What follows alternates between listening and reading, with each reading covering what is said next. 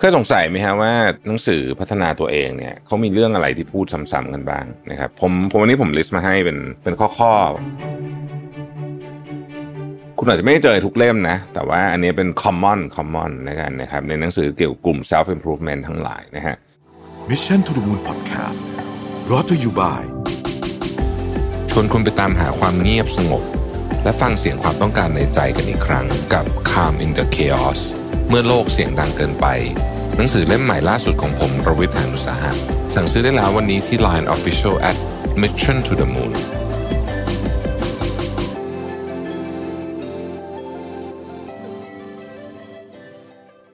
สวัสดีครับ ยินดีต้อนรับเข้าสู่ Mission to the Moon Podcast นะครับ คุณอยู่กับโรบิทานุสาหะครับ เคยสงสัยไหมฮะว่า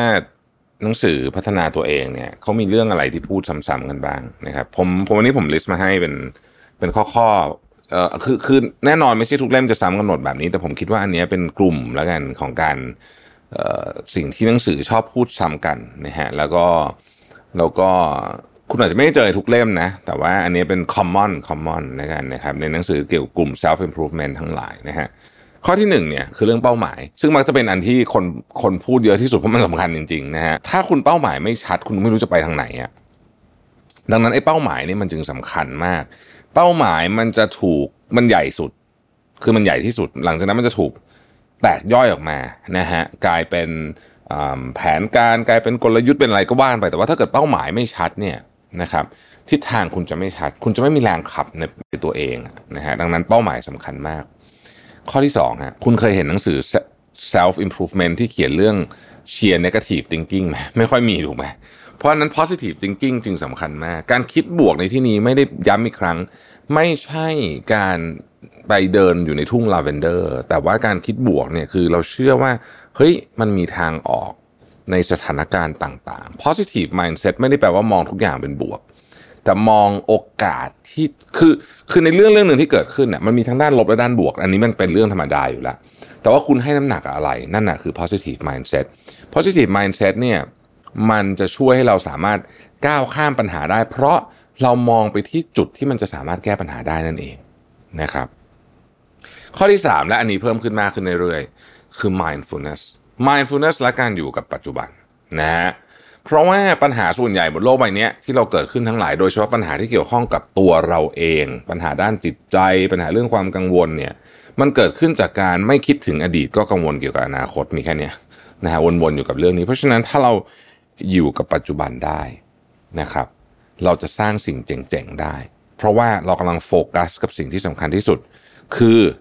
คนที่อยู่ตรงหน้าตอนนี้ และสิ่งที่คุณกำลังทำอยู่ตอนนี้ ข้อที่ 4 และเรื่องนี้กำลังเพิ่มขึ้นเรื่อยๆเช่นกัน นั่นก็คือ self love self care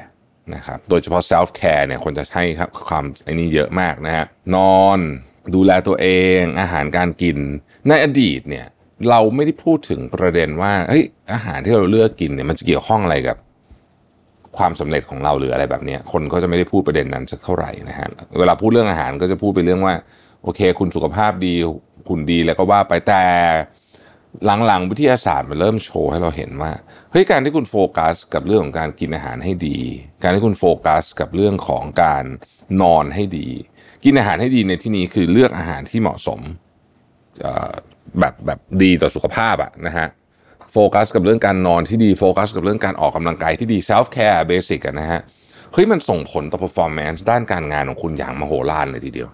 และอันนี้ผมเองเชียร์สุดๆนะฮะในด้านของจิตใจเนี่ยนะฮะเรื่องการนั่งสมาธิเรื่องของการเอ่อเรียกว่าให้ความเมตตากับตัวเองในแง่มุมต่างๆ พวกนี้นะฮะก็เริ่มเป็นที่สนใจมากขึ้นนะครับ ดังนั้นเนี่ย กระบวนการเกี่ยวกับเรื่อง self care เนี่ยมันจึงกลายเป็นเรื่องที่เฮ้ยคือเป็น priority เลยก็ว่าได้ย่างก่อนมาอัดพอดแคสต์วันนี้เมื่อเช้าผมตื่นมาเนี่ยนะฮะผมดูเวลาแล้วยกเวทไม่ทันเพราะว่ายกเวทมันนาน เดี๋ยวจะไปยกตอนบ่าย เพราะเพิ่นต้องเดี๋ยวต้องเข้าเมืองก็เลยจะเออเดี๋ยวไปเล่นฟิตเนสบ่ายก็ได้ แต่ว่าก็มีเวลาแบบหนึ่งประมาณครึ่งชั่วโมงฮะก็เลยลงไปเดินตากแดด เพราะว่าการที่เราได้เจอแดดเนี่ยเป็นเรื่องที่สำคัญมาก แล้วก็ คือคำถามว่าไม่มีอย่างอื่นต้องทำมีไหมเช่น มีงานต้องเคลียร์เปล่าอะไรเงี้ยมีแต่เดี๋ยวค่อยว่ากันนะฮะไปไปออกกำลังกายก่อน ข้อที่ 5 คือการก้าวข้ามความกลัวนะฮะหนังสือส่วนใหญ่ก็จะพูดเรื่องนี้เหมือนกัน เขาจะบอกว่าความกลัวเนี่ยมันเป็นสิ่งที่ทำให้คุณเนี่ยไม่ไปถึงเป้าหมายสักที เพราะว่าคุณกลัวนู่นกลัวนี่ไปหมด ในที่นี้ไม่ใช่ความกลัวประเภทแบบ กลัวจะกระโดดหน้าผาแล้วโกรธไม่ใช่นะ คือความกลัวในที่นี้ส่วนใหญ่ที่เขาพูดถึงเนี่ยมันคือความกลัวที่จะออกจากสิ่งเดิมๆ หรือว่า comfort zone หรือแม้แต่กระทั่ง toxic relationship อันนั้นคือความกลัวประเภทที่คนหนังสือพูดถึงเยอะนะฮะเพราะนั้น ถ้าคุณอยากไปได้ไกล คุณต้องก้าวข้ามความกลัวประเภทนี้ ข้อที่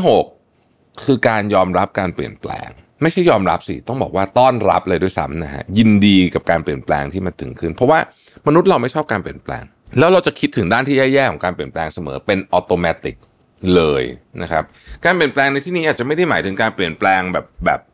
แบบที่เราคิดในเซนส์เดิมๆด้วยนะ มันอาจจะเป็นการเปลี่ยนแปลงทำนองว่าเเปลี่ยนบริษัทใหม่หรือเปลี่ยนธุรกิจใหม่อะไรเงี้ยเราก็จะคิดว่าแบบเฮ้ยของเก่าน่าดีกว่ามากเลยคือคือมันจะมีฟิลแบบนั้นเปลี่ยนบริษัทอาจจะไม่ใช่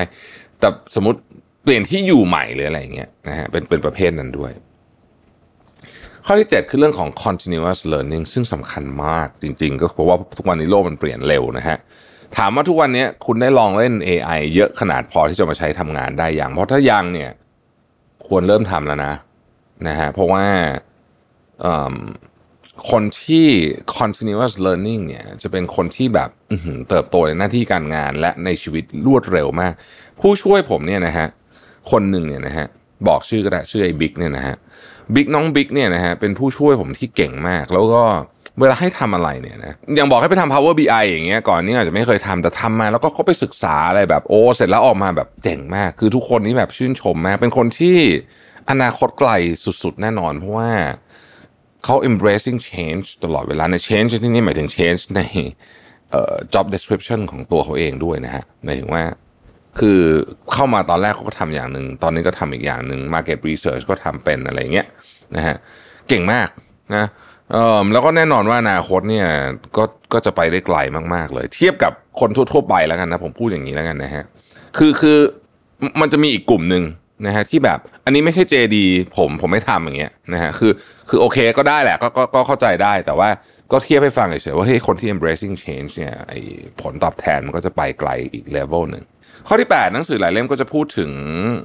เรื่องของ healthy relationship นะฮะคือใครก็ตามที่สามารถสร้าง relationship ที่ healthy ได้นะครับกับกับคนรอบข้างนะฮะมักจะเป็นคนที่มี skill อย่างหนึ่ง คือเรื่องของ empathy นะคือเรื่องของ empathy นะครับเพราะฉะนั้นเนี่ยมี empathy เนี่ยมันก็จะช่วยให้ empathy เป็น skill ที่สำคัญมากในยุคนี้ เพราะฉะนั้น มันก็จะช่วยให้การงานแล้วก็ชีวิตส่วนตัวเนี่ยดีขึ้นไปด้วยนะครับข้อที่ 9 คือเรื่องของ grit กับ resilience ก็คือล้มแล้วลุกได้นั่นแหละ ประมาณนี้นะฮะคนก็จะให้ความสำคัญกับเรื่องนี้เพราะยุคนี้มันเจอโควิด เจออะไรใช่ไหมเราก็จะแบบเออ ถ้าเกิดว่าเรามีความสามารถในการที่จะก้าวข้ามสิ่งที่แบบเนี่ยเป็นปัญหาอุปสรรคต่างๆ แล้วลุกขึ้นมาได้พวกนี้ก็จะก็จะ ถือว่าเป็น skill อันหนึ่งที่สำคัญ ข้อที่ 10 คือการฝึกการมี gratitude หรือการขอบคุณสิ่งรอบๆตัวนะฮะอันนี้เนี่ยจริง ๆ มันเกี่ยวข้องกับประเด็นนี้ด้วยนะ คือการคนที่มี gratitude หรือว่าขอบคุณสิ่งรอบๆตัวเนี่ยนะครับ จะเป็นคนที่มองในสิ่งที่ตัวเองมี และไม่ได้ไปโฟกัสในสิ่งที่ขาด ซึ่งเป็นเรื่องที่ดี เพราะจะทำให้คุณมีความสุข คนลองนึกดูนะฮะคนทุกคนบนโลกใบนี้ ต่อให้ยากดีมีจนแค่ไหนก็ตาม ก็จะมีสิ่งที่เขาไม่มีและอยากได้อยู่เสมอ ถ้าวันๆเราโฟกัสแต่เรื่องที่เราไม่มีอย่างเดียวเนี่ยนะฮะโอเค มันอาจจะทำให้คุณมี drive มีอะไรต่างๆ พวกนี้เนี่ยแต่ว่าชีวิตคุณมันจะไม่มีความสุขอะผมเนี่ยมักจะสอนลูกผมเสมอว่า คือคือบางทีเวลาเขาก็จะบ่นไม่มีไอ้นู่นไม่มีไอ้นี่อะไรแบบนี้อยากได้นู่นอยากได้นี่นะตามภาษาเด็กเนี่ยนะฮะสิ่งที่ผมพยายามบอกเขาเสมอว่าเฮ้ยลูกจะไปโฟกัสกับสิ่งที่อยู่ไม่มีเนี่ยไม่ได้นะเพราะว่าอยู่จะไม่มีของอะไรเสมอแหละ เราไม่มีทางมีทุกอย่างบนโลกใบนี้ได้ แต่ลองโฟกัสกับสิ่งที่อยู่มีดูสิ แล้วบางทีจะมีความสุขมากขึ้นแบบในในวันทุกวันอะ daily life นะฮะสิบเอ็ดสำคัญมาก และหลายเล่มพูดถึงเรื่องนี้เป็นหัวข้อเดียวเลย นั่นก็คือ time management นะครับ time management สำคัญยังไง เพราะเวลาเรามีจำกัดทุกคน คุณจะเขาไม่ได้ดูว่าวันหนึ่งคุณทำงานกี่ชั่วโมง แต่เขาดูว่าในเวลาจำกัดที่คุณมีเนี่ยนะฮะคุณสามารถ create output หรือว่า value อะไรออกมาได้บ้าง เพราะฉะนั้นคำว่า time management เนี่ยจริง ๆ มันคือเกี่ยวกับเรื่องว่า คุณสามารถจัด priority ได้ไหมนะครับ ของไม่จำเป็นเอาออกได้ไหม และสร้าง value ที่ออกมาได้เยอะที่สุด หลักการง่ายๆ เกี่ยวกับ time management ที่ผมยึดถือมาเสมอก็คือว่าอะไรที่คุณให้ความสำคัญกับมัน คุณจะมีเวลาให้มันเสมอ ไม่มีคำว่าไม่มีเวลาสำหรับเรื่องสำคัญนะครับ เพราะฉะนั้นถ้าไหนเรื่องไหนสำคัญ คุณก็ให้เวลามันก็แค่นั้นเองนะครับ ข้อต่อมาคือ emotional intelligence ยุคนี้นะครับโดยเฉพาะคนที่เป็นผู้หลักผู้ใหญ่ต้องมี emotional intelligence emotional intelligence เนี่ยคือเรื่องของการควบคุมและการเข้าใจอารมณ์ของเราเอง ซึ่งสำคัญมากจริง ๆ ในยุคนี้ อดีตอาจจะไม่มากนะฮะอดีตเนี่ยอาจจะมี แต่จริง ๆ ผมก็คิดว่ามันสำคัญมาตลอดทุกยุคกันแหละ เพียงแต่ว่ายุคนี้คนให้ความสำคัญกับประเด็นนี้มากเป็นพิเศษ ดังนั้น emotional intelligence การเข้าใจว่าเราอารมณ์ประมาณไหน เราเป็นสภาพอารมณ์แบบนี้ต้องจัดการยังไง พวกเนี้ยเป็นเรื่องที่สำคัญมากนะครับ ข้อต่อมาคือเรื่องของ financial literacy หลายเล่มเช่นเดียวกัน ก็ทำหนังสือเฉพาะเรื่องนี้เลย ก็คือเรื่องเกี่ยวกับความรู้ความเข้าใจทางด้าน finance เหตุผลเพราะการเรียนโดยเฉพาะในระบบการศึกษาส่วนใหญ่ ไม่ได้สอนเรื่อง finance จะบอกเฮ้ยเรามีวิชา finance นะ ถูก แต่เขาไม่ได้สอนให้คุณจัดการเรื่อง personal finance โดยเฉพาะเรื่อง personal finance สิ่งที่โรงเรียนและมหาวิทยาลัยสอนส่วนใหญ่คือวิธีการหาเงิน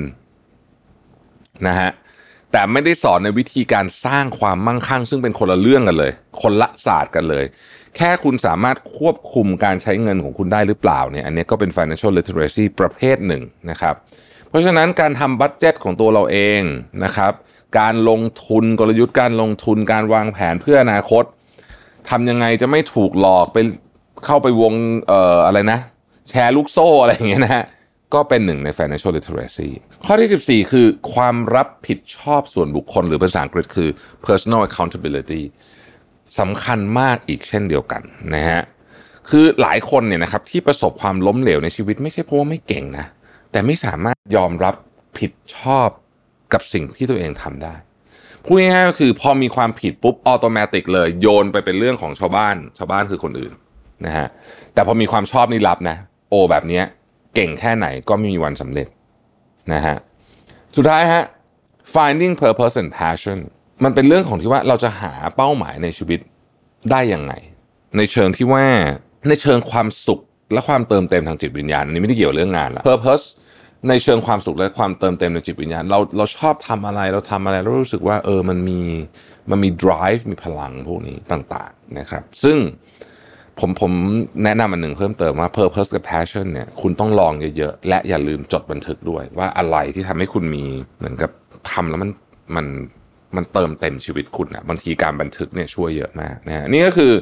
common นะครับของหนังสือ self improvement ทั้งหลายที่ที่เป็นแบบคร่าวมากๆนะครับแน่นอนว่าของจริงมันมีดีเทลเยอะกว่านี้ แต่นี่ผมเล่าแบบสรุปเร็วๆให้ฟังนะครับ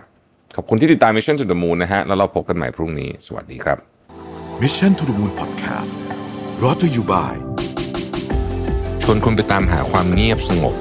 และฟังเสียงความต้องการในใจกันอีกครั้งกับ Calm in the Chaos เมื่อโลกเสียงดังเกินไป หนังสือเล่มใหม่ล่าสุดของผมรวิทยานุสาหะ สั่งซื้อได้แล้ววันนี้ที่ Line Official at Mission to the Moon